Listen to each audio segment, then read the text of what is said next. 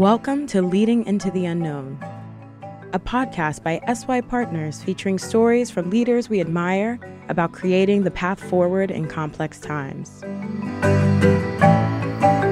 Hey everyone, I'm super excited today because I'm joined by Kelly Peters.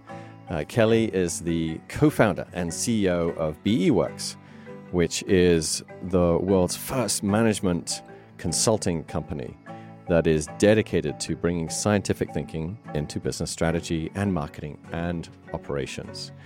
Just so you have a little picture of, of Kelly, if you can imagine kind of stuffing uh, a scientist and an economist and a quirky Canadian and a behavioral expert and a lot of sense of humor and great energy and great shoes into a particle accelerator, out would emerge this dynamite lady who has built an extraordinary company that is going to teach us all about a different way in which we ought to be both designing our lives and designing our organizations and, in fact, society at large. Kelly, welcome so much. My pleasure. Hope you didn't mind that uh, slightly wacky introduction for you. Uh, it's but, it's, uh, it's it's suitable. you, but you are quite you're quite extraordinary. I, I guess when was the first time you felt you were a leader? I don't see it as something that I've ever volunteered for. And often I think that some of our strongest leaders are the last people who would, you know, describe themselves as that. I think I'm more suited to being described as somebody who had just an irrational passion for something. And most people were much more sensible and sober about the whole thing. And they would get out of the way of the inordinate amount of time and energy that I would devote to something. And just by sheer fact that they would get out of the way would would lead me to be the one pushing things ahead or, or leading the charge. So irrational passion, I think, is is really a, a more characteristic description of, uh, of how I've ended up leading things. Love that. So let's get to the heart of the matter. What is behavioral economics, and why should our listeners care? You know, behavioral economics just has so much to offer organizations, and those things include a whole body of knowledge about how people make decisions that go significantly beyond what we've relied on in the past so much of, of what we've relied on in the past in terms of developing our strategies, you know, what products will people buy, what services will they use, you know, how do we optimize which channels they're using to both maximize profitability while not only not sacrificing people's perception of the experience, but maybe even making it better. And what behavioral economics does is it gives us a lot more information than what we've traditionally relied on through focus groups, where there's so much bias in that process, or even things like surveys. Instead, if we want to understand human behavior, an incredibly rich repertoire of insights comes from the field of psychology, the field of neuroscience, the field of the science of decision making. This interdisciplinary repertoire tells us so much more about how people actually behave. As opposed to what they say they will do. That's right. It's very difficult for people, uh, if if not impossible, right, for us to reliably see the biases in our own behavior, and so it makes it incredibly difficult if we're the consumer to share these biases with the company to help them develop good products and services. If I'm an executive in a business or a leader in any kind of organization, how might I apply behavioral economics there's a lot of really critical elements of scientific thinking and, and I think that's for me what I believe is the most important starting point is to get organizations to understand and embrace scientific thinking. And there's some immediate practices that people can do, which is question your assumptions by asking the question, how do you know? And then undergoing the journey of the quality of evidence. If people say, ah, I, my assumption is based on a field experiment, then that knowledge is based on a much sturdier framework than knowledge that's based on intuition or on prior experience. Therefore, the first step an organization can take is to develop a discipline to be fearless in asking, How do you know? and having the barometer to evaluate the quality of evidence.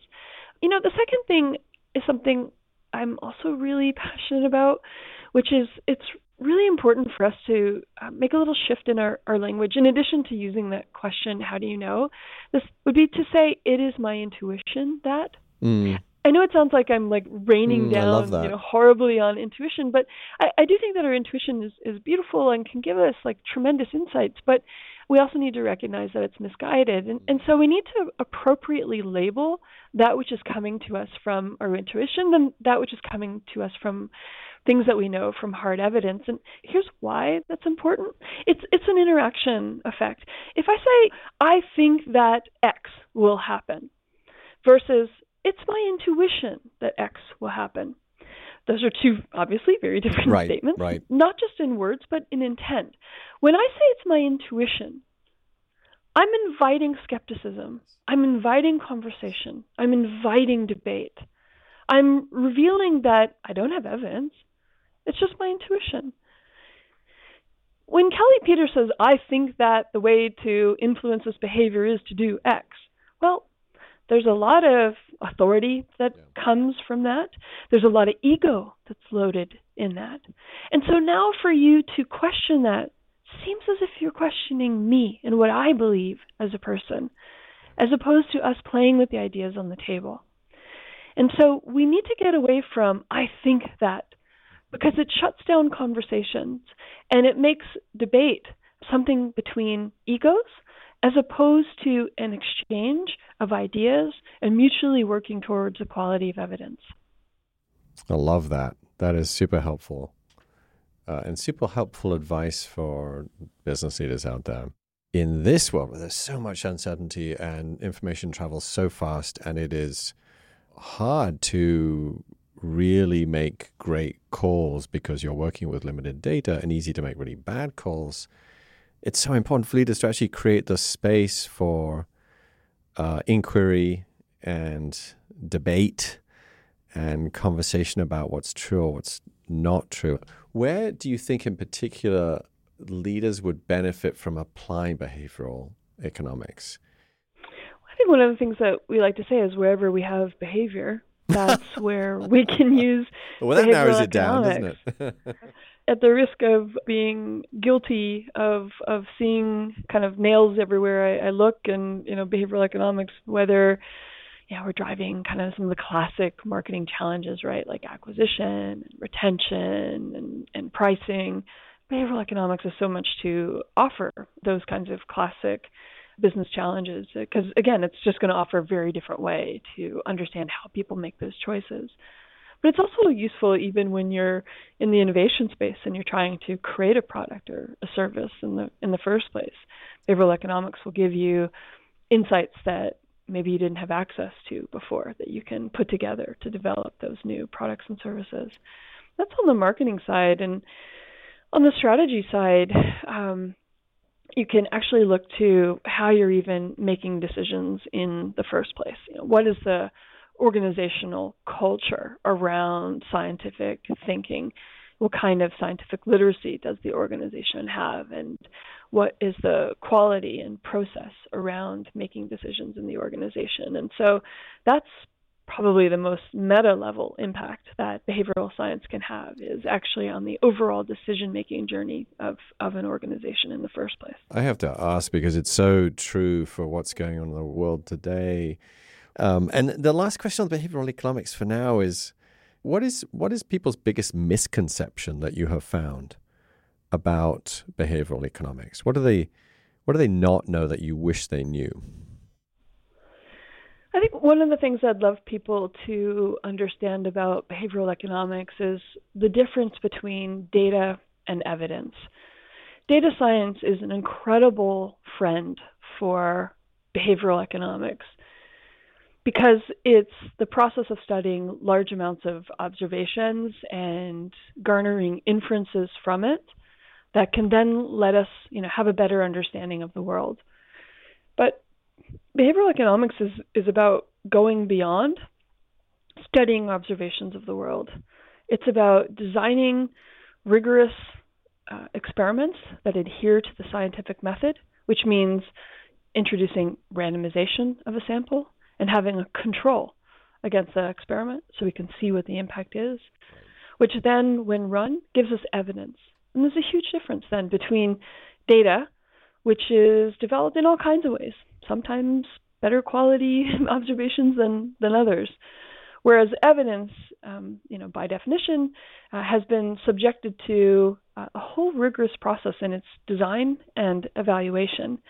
And so, behavioral economics and the scientific method is about developing uh, insights that are are causal and help us understand uh, the relationship between you know this and that um, in in a different empirical way.